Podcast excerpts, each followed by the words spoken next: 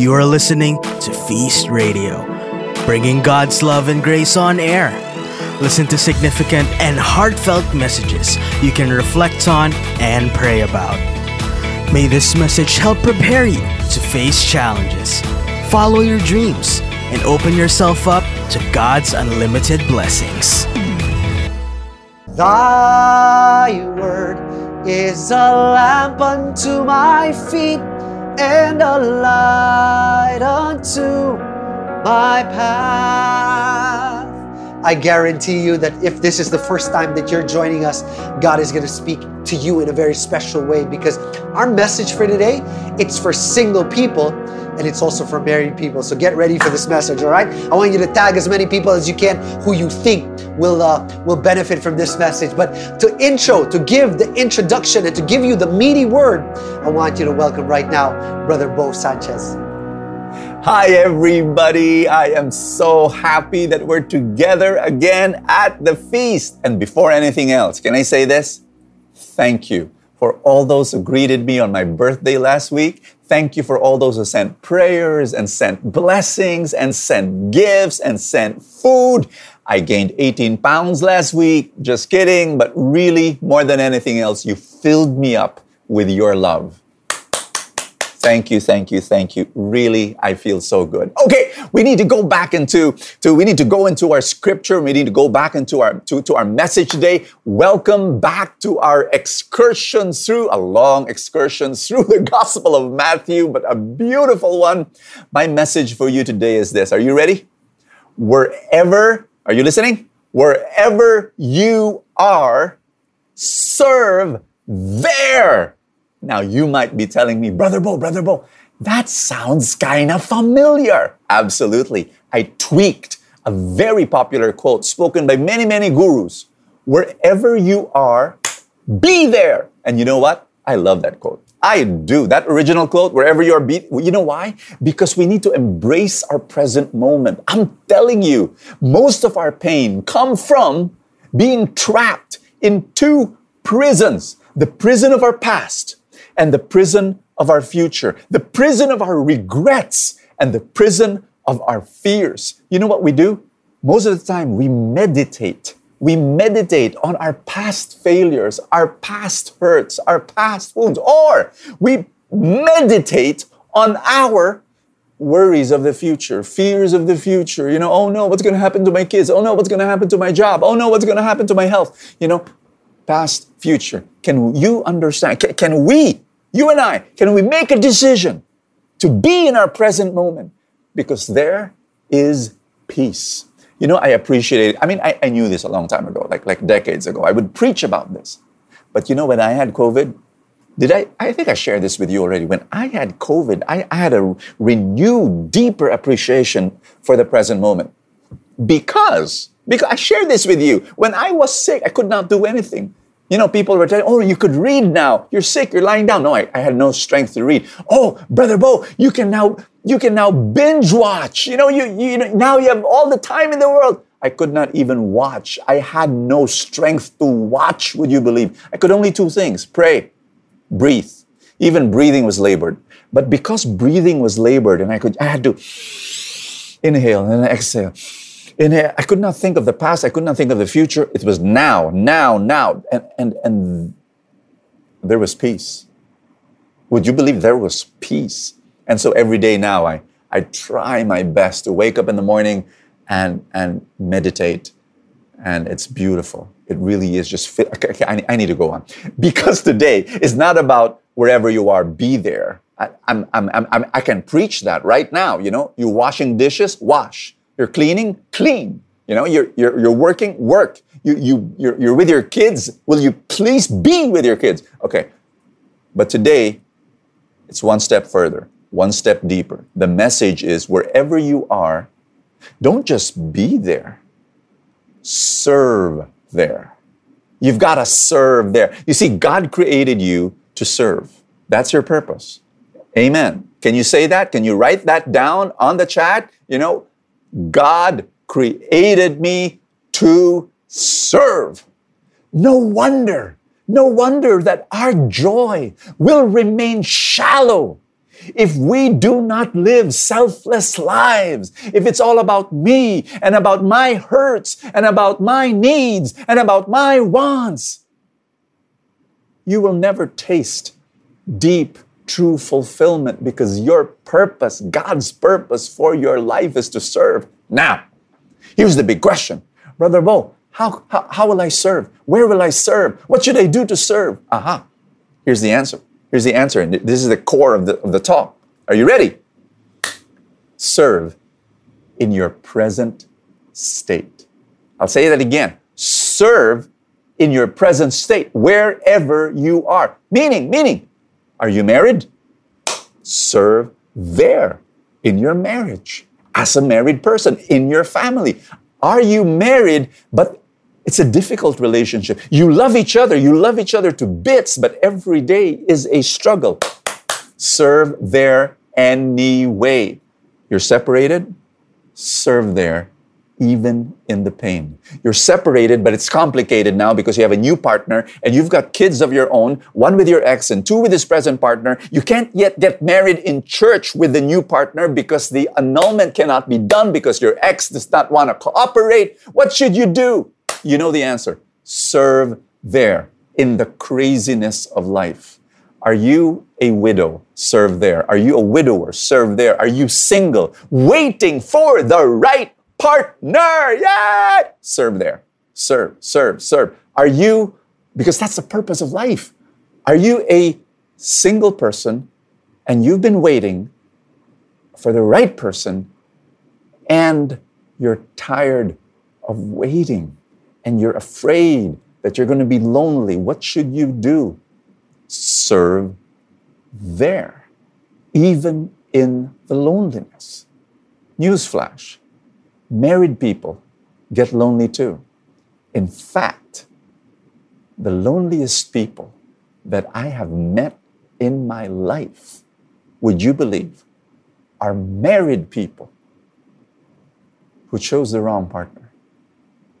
Wherever you are right now in life, you know, life is messy. Can you, can you, can, can you type that down? Life is messy. Let's, let's acknowledge that. Let's admit that, that life does not go as planned.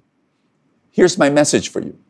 In the midst of that messiness, can you fulfill your purpose and serve?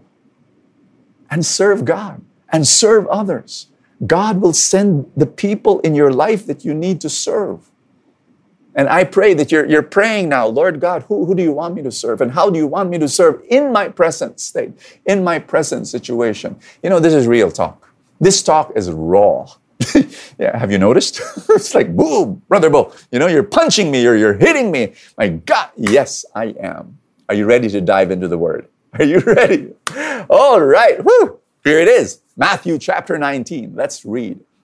Are you ready? Amen some Pharisees came and tried to trap him with their question. They like trapping Jesus. You know, and, and their, their question is, should a man be allowed to divorce his wife for just any reason? You see, at the time in ancient Israel, there was a very, very hot debate, controversy um, you know, Pharisee fighting against Pharisee, debating and arguing, you know, what, what, does God allow divorce? No, yes, you know. And so they wanted to snag Jesus into this hot controversy. And I want you to listen to how Jesus answered them. It's brilliant. Haven't you read the scriptures? Jesus said. They record that from the beginning, God made it male and female. And he said, that explains why a man leaves his father and mother and is joined to his wife, and the two are united as one. Listen carefully. Since they are no longer two but one, let no one split apart what God has joined together.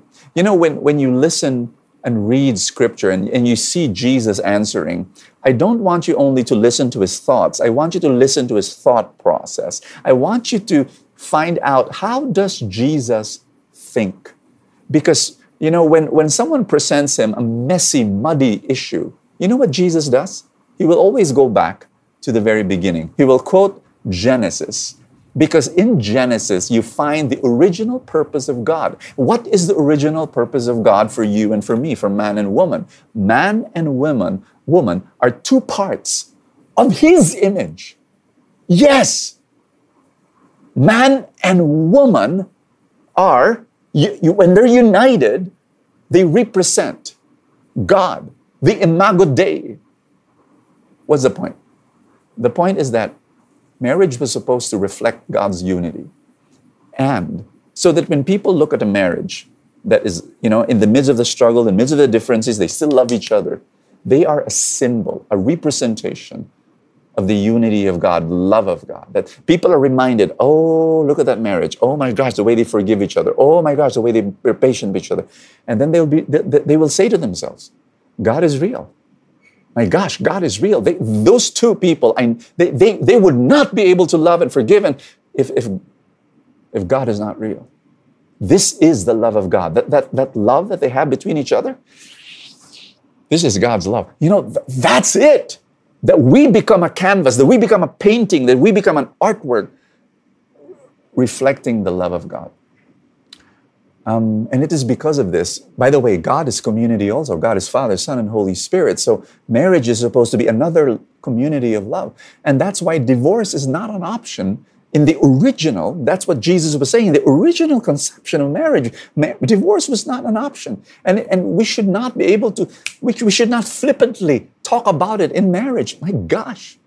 I learned this lesson a long time ago. Let me let me just close my part. You know, there's a second part that's even more exciting, but but at least in this part, I want to close with with my story. I, have shared this uh, sometime before, but I, would love to share it again. That the biggest fight we ever had with Marowe um, was many years ago. She bought something for the house. Uh, that's how the biggest fight, you know, begins in the smallest way, and and can I give you a little backgrounder? I was raised up by a mother who lived during World War II. She was the ultimate kuripot, and she trained me to think in that way. So my wife, Marowe, she was not overspending. But according to the standards of my mother, which were World War II standards, she, she was. And so when we fight, I remember my wife would blurt out the truth. And I was not ready to handle the truth then. But she said this Bo, you're so generous to God. You're so generous to others but you are not generous to yourself or to your wife. Ouch! But I, I wasn't listening and I didn't like what she, what she was telling me. Later on, yep, 100% true. But here it was. So we were arguing about, you know, what she bought for the house. And it was a tiny, tiny thing, but we were arguing. The, the crazy thing was that we were dressing up for a prayer meeting. And then in the car going to the prayer meeting, we were still arguing. And then after that, we um, we were arguing and arguing and arguing to the point that, you know, when we arrive in the parking lot of that prayer meeting, my wife said, her eyes puffy from crying, I can't go down. I, I don't want to go down. I'm sorry. You know, you go and you give your talk. I, I was preaching. oh, embarrassing. I called up Pio, um, our, our, our leader, our leaders, and, and I told him, Pio, uh, I, I can't, my, my, Marowe and I are fighting. We, I can't go down the car. You know, can you give the talk? And Pio said, sure, sure. We're praying for you. And so there, I we drove home in total silence, my wife sobbing beside me. When we arrived in the house, we continued arguing. And I was so exasperated, so exasperated. I just said, So what do you want? What do you want? Do you want to? I didn't, I didn't say the word, but she knew what I meant.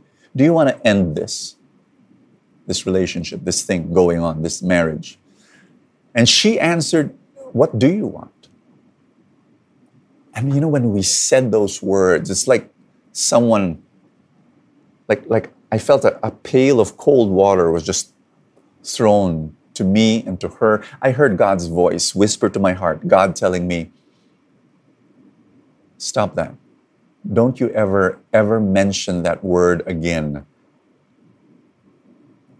You are disrespecting your wife, you're disrespecting me, and I'm part of this covenant.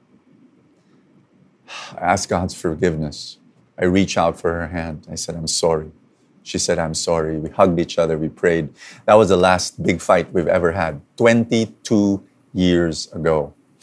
Mind you, don't misunderstand. We do have disagreements and we have daily disagreements, but we never escalate them anymore. We've learned we're not going to say that word again. It's not an option. We're going to fight for our marriage. We're going to fight for this love. We're not going to fight each other. We're going to fight for the love that is God's love in between our marriage. God bless you. Continue this talk with an open heart. The best is yet to come. Thank you so much, Brother Bo. Somebody quickly type in, thank you, Brother Bo. I hope and pray that for those of you still with us, that this message is blessing you and that God is using this to speak over your situation. Anyway, let's continue with our study of Matthew chapter 19. Here we go. After the Pharisees heard that, that Jesus said marriage should never be broken, the Pharisees found another door to give another attack. But this time, this time they went historical on Jesus. Free marriage advice to all our new, newly married viewers. If that's you, this is going to speak to you. One of the things that I've learned after being married for almost eight years is that should you ever decide to go hysterical over something, here's my advice. Don't ever go historical. What do I mean by that? Don't go poking into old wounds because, you know, if you've truly forgiven that person for whatever they did, you let past what happened in the past. All right, you let it go, release it. Just like what the message said before, uh, last Sunday, spit it out. Okay, that's that's the problem with the Pharisees. They went historical on Jesus. They asked Jesus this in verse 7. He, they said, If marriage cannot be broken, and then verse 7, then why did Moses say in the law that a man could give his wife a written notice of divorce and then send her away? You know what they, they, they were doing? They were quoting something that Moses taught in the book of Deuteronomy, chapter 24, verse 1, where Moses said, Suppose a man marries a woman, but she does not please him, having discovered something wrong with her, he writes a document of divorce and then hands it to her and then sends her away from his house. If you listen to this message, this passage of Moses with modern ears, you know, it sounds like something's wrong with it, right? Because it says that if a woman does not please the man, the man can easily divorce the woman. For instance, she's too talkative. Divorce her. She snores in her sleep. Divorce her. She talks so loud that the entire barangay can hear her. Ah, divorce her. She spoke to another guy in the street, somebody she doesn't know. Divorce that woman. She's no longer sexy and you found someone else that you are attracted to. Divorce her. See, this is the danger of reading a passage in the Bible in a literal sense without knowing the context. You might do something off the radar and then credit it as a command from the Lord. You never do that. That's why I think it's important for us to study this right now together. And I believe that there is a lot of wisdom with what we're going to learn from this very relevant topic right now. And I say relevant because we live at a time where divorce is treated like a commodity by certain people. I mean, there are countries worldwide where divorce is easily accessible and available. So it's now become an easy solution whenever marriages don't work. There, there are conflicts in relationships that will always be there. It will always be there. It's been there since the time of Adam and Eve. Conflicts in relationships. In fact, let me prove it to you. In another version of the Bible, it says this that in the beginning, God created the earth and rested. And then God created man and rested. Then God created woman. And since then, neither God nor man has rested. That's Adam's version of a Genesis anyway. It's the pirated version. That's just a joke. You know, during the time of Jesus, divorce was a very controversial topic. To the Jews, in fact, marriage was a highly regarded sacred duty. For instance, check this out. If a man was not married after the age of 20, unless, you know, he's spending all of his time studying the religious law. They believe that that man was guilty of breaking God's promise, or God, rather God's command to be fruitful and multiply. It was as if by not having children, a man could kill his own future descendants. And that's a lot of pressure for any man, right? Can I get an amen for all the men? All the unmarried men, especially. But during this time, there were two schools of thought that taught the Jews about um, divorce. The school of uh, Rabbi Shammai and the school of Rabbi Hillel. Now, let me explain. Shammai taught that a man could only divorce, divorce was permissible only if there was an adulterous act committed. Okay, that's it. But Rabbi Hillel in his school taught that based on this Deuteronomy passage, that God allowed a man to divorce for any reason whatsoever. So guess who had a bigger fans club? Rabbi Hillel, obviously, because to them, both of them actually, the both the, the two schools of thought, according to them, according to the Mosaic law, divorce was possible. They even had different sayings about having a bad wife. Like, for example, they said that, uh, that if a man had a bad wife here on earth, he will never go to hell. Why? Because he already paid for his sins on earth. That's, that's horrible, right? I remember the story of one couple. Sabi nung, nung misis sa mister niya, Han, anong gift mo sa akin sa ating uh, silver wedding anniversary? Sabi nung asawa, dadaling kita sa Europe. Wow, ang sweet mo naman, love. Eh, sa golden wedding anniversary natin, ano naman ang gift mo sa akin? Sabi nung asawa, susunduin na kita sa, sa Europe. Iniwan pala sa Europe the whole time. Anyway, all right. I want you to listen how Jesus explains this issue to the Pharisees. Okay, he says this in verse 8. I want you to go to verse 8. Jesus replies Moses permitted divorce only as a concession to your hard hearts, but it was not what God had originally intended. Let me say that again.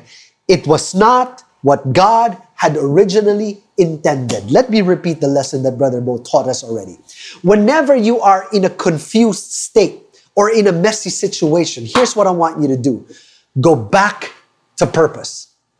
Go back to purpose. Somebody type that in. Go back to purpose. Because when you go back to purpose, the purpose will also will always point you back to the right place. That's what Jesus did. The Pharisees were so obsessed with laws, but Jesus was focused on purpose. He was focused on what God's purpose was for marriage all along. See, some Pharisees saw Deuteronomy as God's command to allow divorce. But Jesus said this that Moses permitted divorce only as a concession to your hard heart. So, what does this mean? This means that divorce is not a command, it's only a concession. It's a pastoral solution to a messy situation because divorce is the result of hardened heart. This is where Jesus now perfectly highlights the difference between the concept of what is commanded and what is permitted. Now, I want you to take note God never commands divorce, but He does permit it. He permits it only as a concession to a hardened human heart. It was as if Jesus was saying, to paraphrase, Jesus says, okay, this is the ideal that you don't get divorced. But in case the ideal is not obtainable because of human sinfulness and because of the hardness of the human heart, God allows this much. God will permit you this much. This is the allowance that you get. I want you to listen to what D.A. Carson said, a, a famous New Testament professor. He said this Divorce is never to be thought of as a God ordained or morally neutral option, but as an evidence of sin. It's an evidence of hardness of heart. All right? I hope that this is preaching to you. But to give you a better idea, I think it's best that I give you a modern and very relevant example. Okay, through a story, of course. And this is a story that Brother Bo told him. One day at the feast, a man approached Brother Bo and then asked him this question Brother Bo, you know, my marriage broke down a long time ago, but for seven years right now, I've been living with another woman, and together we have two kids. And you know, we both love God. We, we, we both serve at the feast together. And I'm still working on my church annulment, so we really can't get married in church yet. But Brother Bo, here's a question Can we both receive Holy Communion? You want to know what the answer is? Okay, listen to me. For a long time, the doctrinal answer to that question was always going to be a big NO. No. But recently, some of you need to know this that Pope Francis has been he has been reaching out to wounded individuals just like this man. In fact, in his pastoral letter called Amoris Laetitia, Pope Francis opened the possibility that couples who are in irregular marriages may actually be living in grace and may actually be called to go back to the sacraments. In fact, in his own words, he says this At times, we have also proposed a far too abstract and almost artificial theological idea of marriage, far removed from the concrete situations and practical possibilities of real families. And then He continues saying this it can no longer simply be said that those who are in irregular situations are living in a state of mortal sin and should ever be deprived of sanctifying grace. So instead of giving a, a blanket answer, Pope Francis sees each case of, of, of married couples who are living in irregular marriages as unique you know, like a case to case basis, so to speak. So, what does he do? He leaves the discernment to the local bishops and the priests to take action on whatever they decide. In, in other words, he entrusts them to the shepherd who know who their sheep really are. And I think that's that's beautiful because this is a reflection of how God sees you and me. God doesn't see us in groups or categories of people. No married. He doesn't see us as married, divorced, broken, you know, fixed, upright, sinful. He doesn't categorize, categorize us according to that. No, instead, God sees us as individuals who are unique and relevant and beautiful in every way. God sees you and me. He sees us for who we are. And yes, He might see that divorce, but God will never define you based on that divorce, he will always see you as his beloved child who has a divine purpose. Can I get an amen from somebody? That's beautiful. Anyway, let's end the message. Jesus ends his message on divorce by saying this in verse 9. He says, And I tell you this whoever divorces his wife and marries someone else commits adultery unless his wife has been unfaithful. So you see, this teaching from Jesus actually tells us that marriage, as a promise made to God, to our spouse, and to the whole world, is a binding promise. It cannot be broken. It can't be broken at our own expense, at our own satisfaction, at our own discretion. Unfaithfulness, which can be uh, defined also as sexual immorality, is the only variable that permits divorce. But even that is very limited. And I'll qualify that for a moment, okay? In a moment, I'll talk to you about that. But let's read what happens next first. I love what Jesus says in uh, verse 10 as his disciples actually tell something Jesus did. It's funny. Jesus' disciples said to him, If this is the case, Jesus, it's better not to marry. And then Jesus says, Yes, not everyone can accept this, this, this statement. Only those whom God helps. Some are born as eunuchs, some have been made eunuchs by others, and some choose not to marry for the sake of the kingdom of heaven. Let anyone accept this, whoever can. You know, this was a light bulb moment for the disciples. And it's so funny. They're like, well, Jesus, if it's going to be that hard, then it's better for us not to marry. Single people, if you're listening, marriage is a serious decision that should never ever be taken lightly and quickly. The disciples knew that. Not everyone is called to marriage. And you know what? That's fine. Because singleness or singlehood is also a beautiful calling. All right? That's a beautiful place for the single people to say amen to. Say amen if you believe that, single people. All right, let me close now with what St. Paul said in 1 Corinthians. I believe that this will also speak right now to people who might be in a in an irregular relationship or an adulterous relationship or those who might have moved on to the second marriage. All right? Jesus says this, uh, rather, St. Paul says this. He says, each of you should continue to live in whatever situation the Lord has placed you and remain as you were when God first called you. This is my rule for all the churches. Now, how do you apply this? I want you to listen to this. I want you to lean in on the screen and listen to me. If you happen to be divorced and married to a second wife or a second husband, or after you have wrongfully divorced your first spouse, here's God's message God calls you to repent of whatever sin you have and then move on.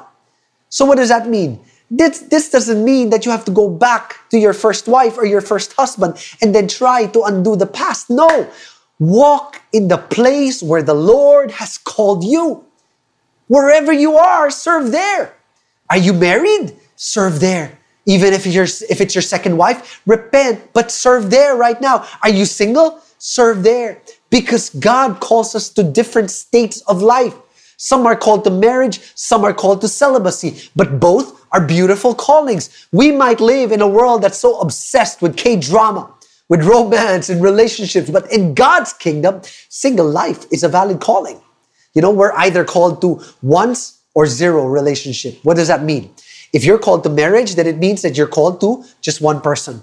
If you're called to celibacy, you're called to zero. But in reality, in essence, both are impossible tasks. They're both hard tasks, difficult tasks. Being married is hard.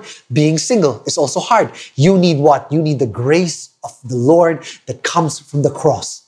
Calvary happened so that He can give you the grace to do the impossible. So, as we worship God in a few moments, my dear friend, I want you to open your heart to this grace that comes from the gift of the Calvary. I want you to give your heart to Him. Whatever state your heart is in, give your heart to the Lord. Worship Him, whatever state that you are in, and then watch how the presence of God will give you the peace and the healing that you deserve. Thank you for listening to today's podcast. Subscribe to Feast Radio and open yourself to God's grace. For more podcasts like these, visit feast.ph slash radio.